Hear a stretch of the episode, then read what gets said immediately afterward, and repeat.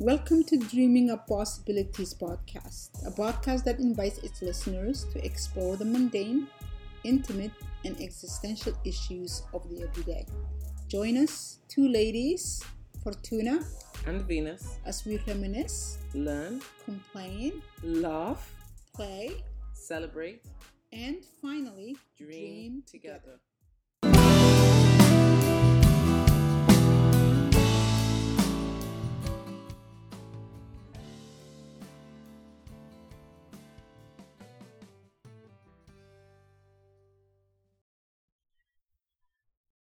Hi, welcome to episode 2 of Dreaming of Possibilities. Here are your hosts, Fortuna and Venus. Today's episode is an episode we titled, How Did You Do It? I hear this question all the time. People ask me, how did you do it? And the list goes because I am a single mother of 5. How did you raise 5 children by yourself? How did you learn English so well after coming here as an adult with not speaking English? How did you get the job you have? How were you able to write a book while you're working full time and raising 5 children? Now I'm taking care of my mother. How do you take care of your mother all the time and able to make it? So how did you do it is a question that comes to me all the time. And I'm sure it comes to you, Venus. Oh, absolutely.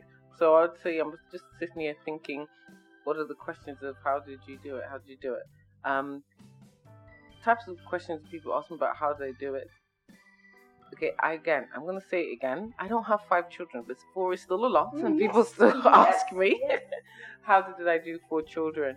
I've had people ask me, how did I do my PhD when I had 3 children, and the youngest one was 6 months, I think, when I started doing it. And finding out that I was pregnant with my 4th when I was defending my thesis. People have asked, how did I get to Canada in the first place? At the time, was a 6-month-old and like a 4-year-old, whatever. So many, how did I do it? I don't know. There's a big one you forgot. A lot of people are still asking now, how were you able to take a year off? Oh, yes, that's the current. Without really knowing where another income is going to come, with 5 children, 1 out. Oh, 4. Remember, only 4. I can't. 4 children, 1 out to university. So those are the questions.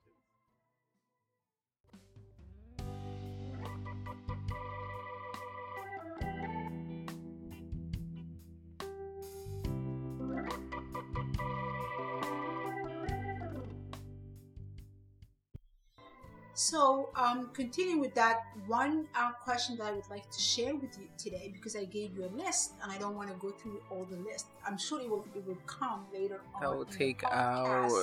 It will take hours. That's so true. But I will focus on one question that usually comes to me, which is, how did I raise 5 children by myself?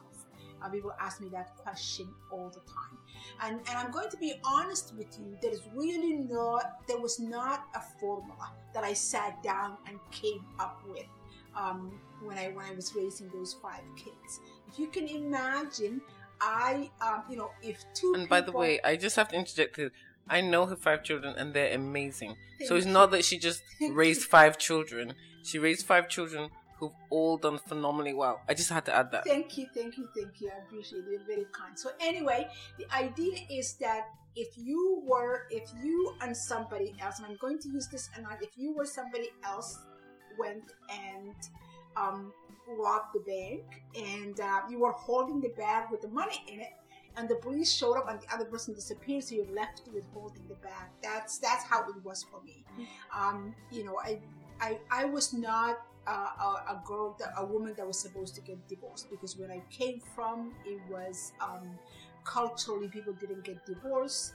I was married when I was 16, so we came to Canada, and then because of the trauma of being refugee and being immigrant to a new country, not speaking the language, not having all the resources we had, the marriage failed, and I had these 5 children by myself. At the time when my marriage dissolved, my oldest was 12, and it was 1 week before my daughter turned 2.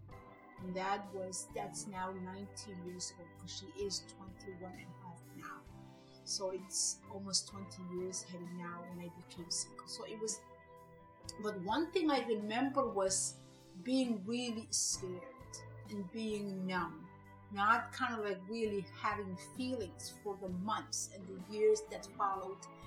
Didn't have a, like, if I look back now, I could see feeling really, really numb and cold and all that. So I had, but I did it one day at a time.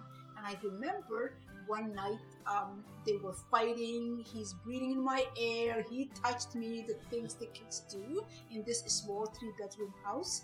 And my mother was over busy, and I sat down and started crying and saying that, oh mom, am I going to do this for 20 more years, 18 more years? And my mother looked at me and she said, all you need to think about is, can you survive the next 2 hours and put them to bed? And I said, yeah, I can do that. And that's the strategy I applied to, is doing one day at a time and just doing what I needed to do that one day and coming up with the strategies to solve that. And that's what I did.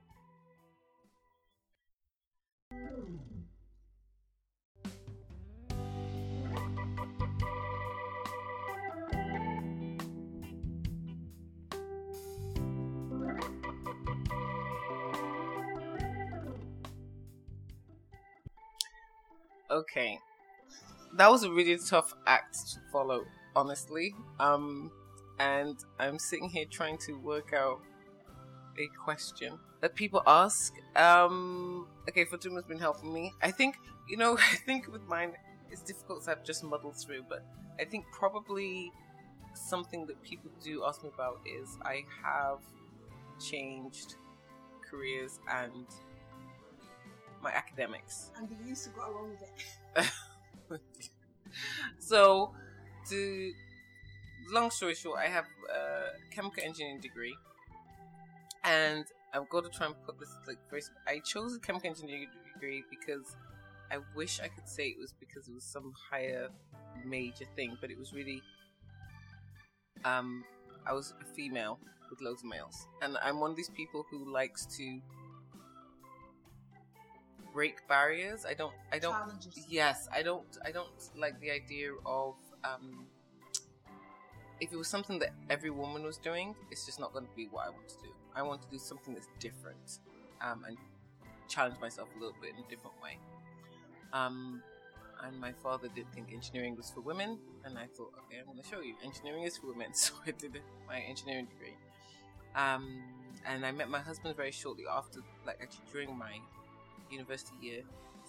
So when I finished university, if you're doing engineering, if anybody's out there who knows engineering, especially chemical engineering, and especially at that time in England, you'd have to be very far away. I would have to be on like an oil rig or traveling back all the time. And at the time, my husband, well, fiance, boyfriend, wanted us to kind of get married and start a family. So again, I had to think, what am I going to do? Because I can't do this career as an engineer. And I decided I was going to do my master's in molecular biology because I was interested in genetics. So that was me. I thought I'd do my degree, master's in molecular biology. Great, I loved it. And my daughter was 9 months old when I started my master's in molecular biology, my first child. Finished that, and then decided, okay, what am I going to do with this? So, got into crime scene examiner, did that. And then finally came to Canada, and I had to change everything because I realized in order to continue being a crime scene examiner in Canada, I'd have to be a police officer and I'd have to be able to use a gun. And I'm like, nobody wants me on the streets with a gun because I can't see and I'm terrible at shots. So again, I had to come up with I had to reinvent myself again. And that's how I ended up doing my PhD in education. So that's it.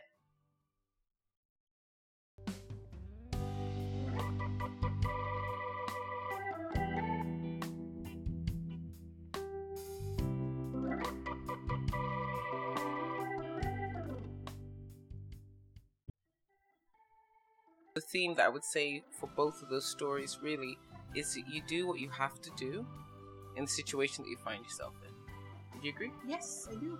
Yeah. And I think it's fear will always be there. Absolutely. The what ifs will always be there. Yes. So you have to work through, find the strategy, whether that means an hour at a time, a day at a time. You have to come up with strategies of how to get through it and get through it. Yeah, and I think for me, in my story, I even just telling that story again or thinking about it, also feel that there is this part where you have to go with the flow of life and what life is giving you. Yeah, because, so at the time you weren't thinking about, oh, I did this degree. Am I going to do another this degree again? No. Am I going to do that degree again? No. Because you finished one and you said, okay, this degree doesn't work with the family situation I'm in now. Yes. So I have to do this. So you're doing it one step at a time. And then you decide to move to Canada. You say, okay, I'm here now, but the degree I had is not going to get you to where I want. I have to do it this way. Yeah. But I do think that that's the theme of, it's one step at a time. Mm-hmm. So either it could be one day at a time, mm-hmm. 1 hour at a time, mm-hmm. 1 month at a time, yeah. But it's one step at a time. Yeah. What's in front of you? How do you deal with that situation in order to move yourself forward? So we, both Fortuna and I, are very interested to know how did you do it? Yeah. Right? So there is no doubt that you have, as you're listening here, or listening to us, something must have popped up for you. Mm-hmm. You must have thought, yeah, how did I do X, Y, Z? Yeah, and it doesn't have to be something other people are asking you. It could be something you're asking yourself and saying, how did I do this? And it doesn't necessarily have to be something that negatively impacted you. Mm-hmm. It could be a positive. Yep. I think mine was more positive. Yeah. Than being left with... Holding the bag. Yeah. So, and it could be an award or whatever, but we really would like to hear from you, hear your story, comment on our story, just again, because it's interesting. On Twitter, yep. Facebook, our website. Our website, email, any way you can, share your ideas, and But at least think about how do you do it. Yeah. And I think there is a power in that, looking back and seeing you survived something. We might think, oh, they have more experience than we do. I haven't really been there.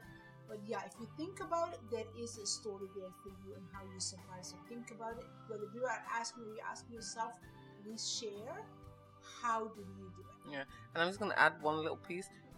If you heard my own thing, somebody else's always sounds bigger, better, worse, harder. Because honestly, after listening to Fortuna's story, I literally was like, oh my gosh. Yes, and it shouldn't be that way. No, really. It shouldn't. It shouldn't be that way because we all have our stories and we all have our paths to walk, and each story is different. Yeah. I'm just, so we want you to not feel that way. Yes. Think about how did I do it? Whether you are asking yourself, please share, how did you do it?